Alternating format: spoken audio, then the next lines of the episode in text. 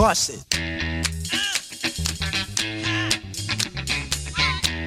If you want it. Man, busting a move. Welcome back to the Homer and Tony Show. I'm Telly Hughes filling in for Homer today. I'm your cousin sub of the day. Tony's right there. And on the line, we are pleased to be joined by senior NBA writer for ESPN and Andscape. It's my main man, Mark Spears. What's up, Mark? Man, you sing one more time, bro.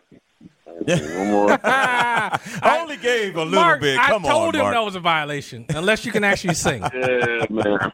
Like, cause, 'cause he did it with confidence. He did. Yeah. How do you know I did it with confidence? I, I must have sounded confident. That's what it was. That's the fact that that's the fact that you even put a note out is confidence. You know what I'm saying? You're absolutely right. Mark, thanks for joining Yeah. us, man. The NBA season is upon us, which means you are about to be extremely busy for the next six or seven months. Uh, the GM poll came out, and the Milwaukee Bucks are favored to win the NBA Finals this year. Luka is going to be the MVP. What are your choices? I mean, I'm sorry. What are your thoughts about those two choices? Um, you know, the Milwaukee one is interesting because I do think the Warriors are better than they are were already, and um, I, I mean they they are very capable of being back in the finals and winning it. Uh, I'd like to see where everybody else is, uh, where the views are at, but you know, last season was had a disastrous ending. Uh, obviously, we're seeing how important Middleton is. Like you know already, but you know even more how important Middleton is to the team. So, but I mean, the NBA is just a beast, man. I mean, KD and Ben and Kyrie come to play, they're a problem. Philly, they're better. Boston, Adam Brogdon. Obviously, they got the coach issues, but they, they just came from the finals. You got to respect them. Cleveland, probably not quite there. Problem.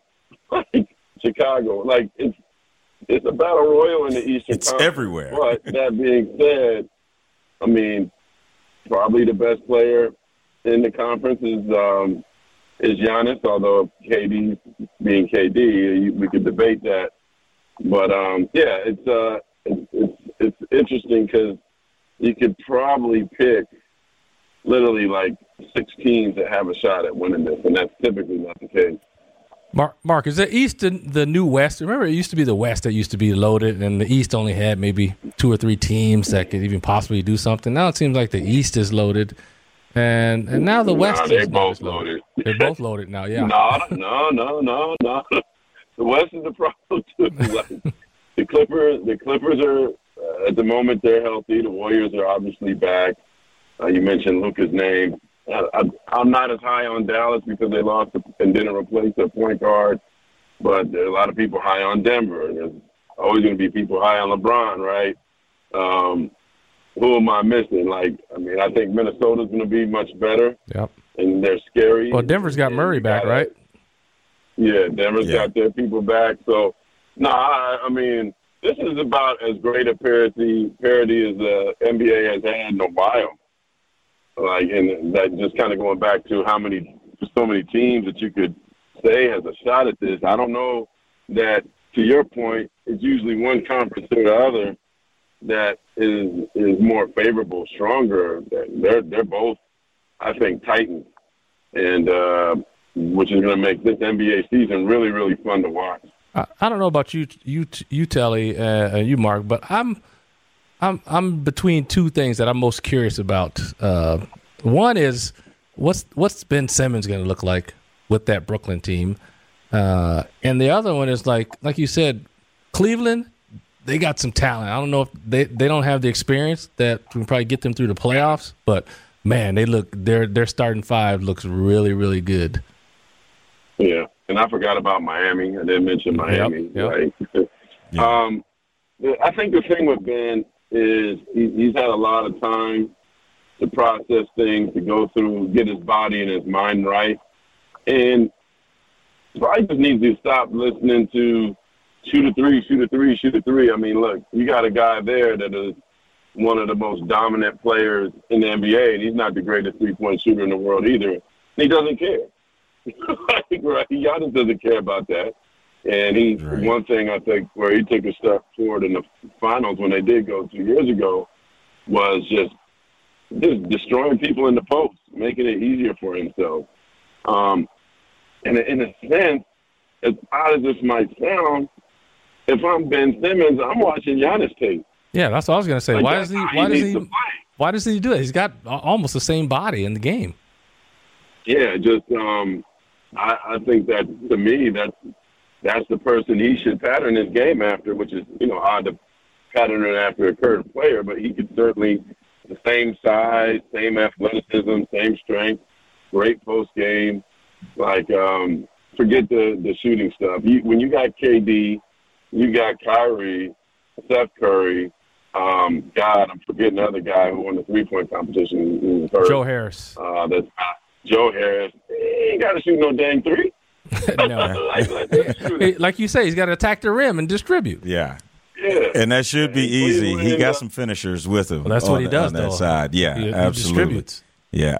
Yeah, we're joined by ESPN and Andscape senior NBA writer Mark Spears. Mark, just a couple more questions for you. We know your time is very valuable. What's going to be your biggest storyline heading into this season? You have so much going on. You got Donovan Mitchell going to Cleveland. You have Murray coming back. You have John Wall joining the Clippers. You have so many guys that's making returns and guys that are going into or, or starting on new teams. Like, what are you most looking looking forward to this season? Well, I'm, I'm going to go a step in the future, actually. Today I'm in Las Vegas. Last night I saw Victor Wembanyama play, the seven, Ooh. seven uh, three kid from France. Yes. And uh, it's, it's, I know for the people that watched what they saw last night, that was real. Like this kid is special. He's seven three, seven four, some say seven five, with shoot a small forward game and can shoot threes like layups. You know, he's got a great, he's a great three point shooter, has a handle, can take the ball to the to the rim like Iceman Gervin. But then on the defensive end, he's a center and he block shots. And he and he probably needs to get he'll get stronger, become a better rebounder. But what I saw last night in person, to see a guy that looks like he's on stilts like do what he does, I mean, I'm I'm still kind of stunned and at a loss for words about how I just saw what's next, and I just didn't think that you know basketball could evolve any more than it has. Uh, the way that it's being played now, but no, this kid, this kid is the next thing, and, and he's got a kind of complicated last name to say. Like I still can't say Giannis's last name great, but uh, I I'm telling you, man, like if, if you can somehow get to Vegas and watch this kid play at noon on on Thursday tomorrow, do it because this is uh, this is a unicorn. So his game is is it farther along than Chet Holmgren's game last year? Um, you know it's it's different because they because he he can put the ball on the floor like smoothly, like Chet can put the ball on the floor, but it's a big man putting the ball on the floor. This guy looks like a small forward putting the ball on the floor. It's just so graceful and so like ballet like to watch. It's, it's, it's incredible to watch, and he just he just moves better than any big man I've ever seen. Which is saying a lot. I've never seen anybody over seven foot move like you know Fred Flintstone when he was bowling. You know, yeah, just like twinkle toes with this kid. Yeah, he's he's smooth. He's he just like I say he he just he you've seen players move like him, but they just haven't been that size. That's that's what that's what the yeah. weird thing is. Yeah, yeah, and he flows very well with it. Mark Spears, we appreciate your time, man. Always talking hoops with us, man. We hope to see you and hear from you down the line again. Hey, man, Milwaukee, keep uh, treasuring Telly, man. He's uh, he's a legend. Thanks, Mark. And I did not I'll keep taking his money that. on the golf course too, Mark. right. As Mark Spears, everyone from ESPN and Andscape, the senior NBA writer. When we return, we'll have more on the Packers. And once again, this is the final day of the Major League Baseball regular season. More Ooh. after the break.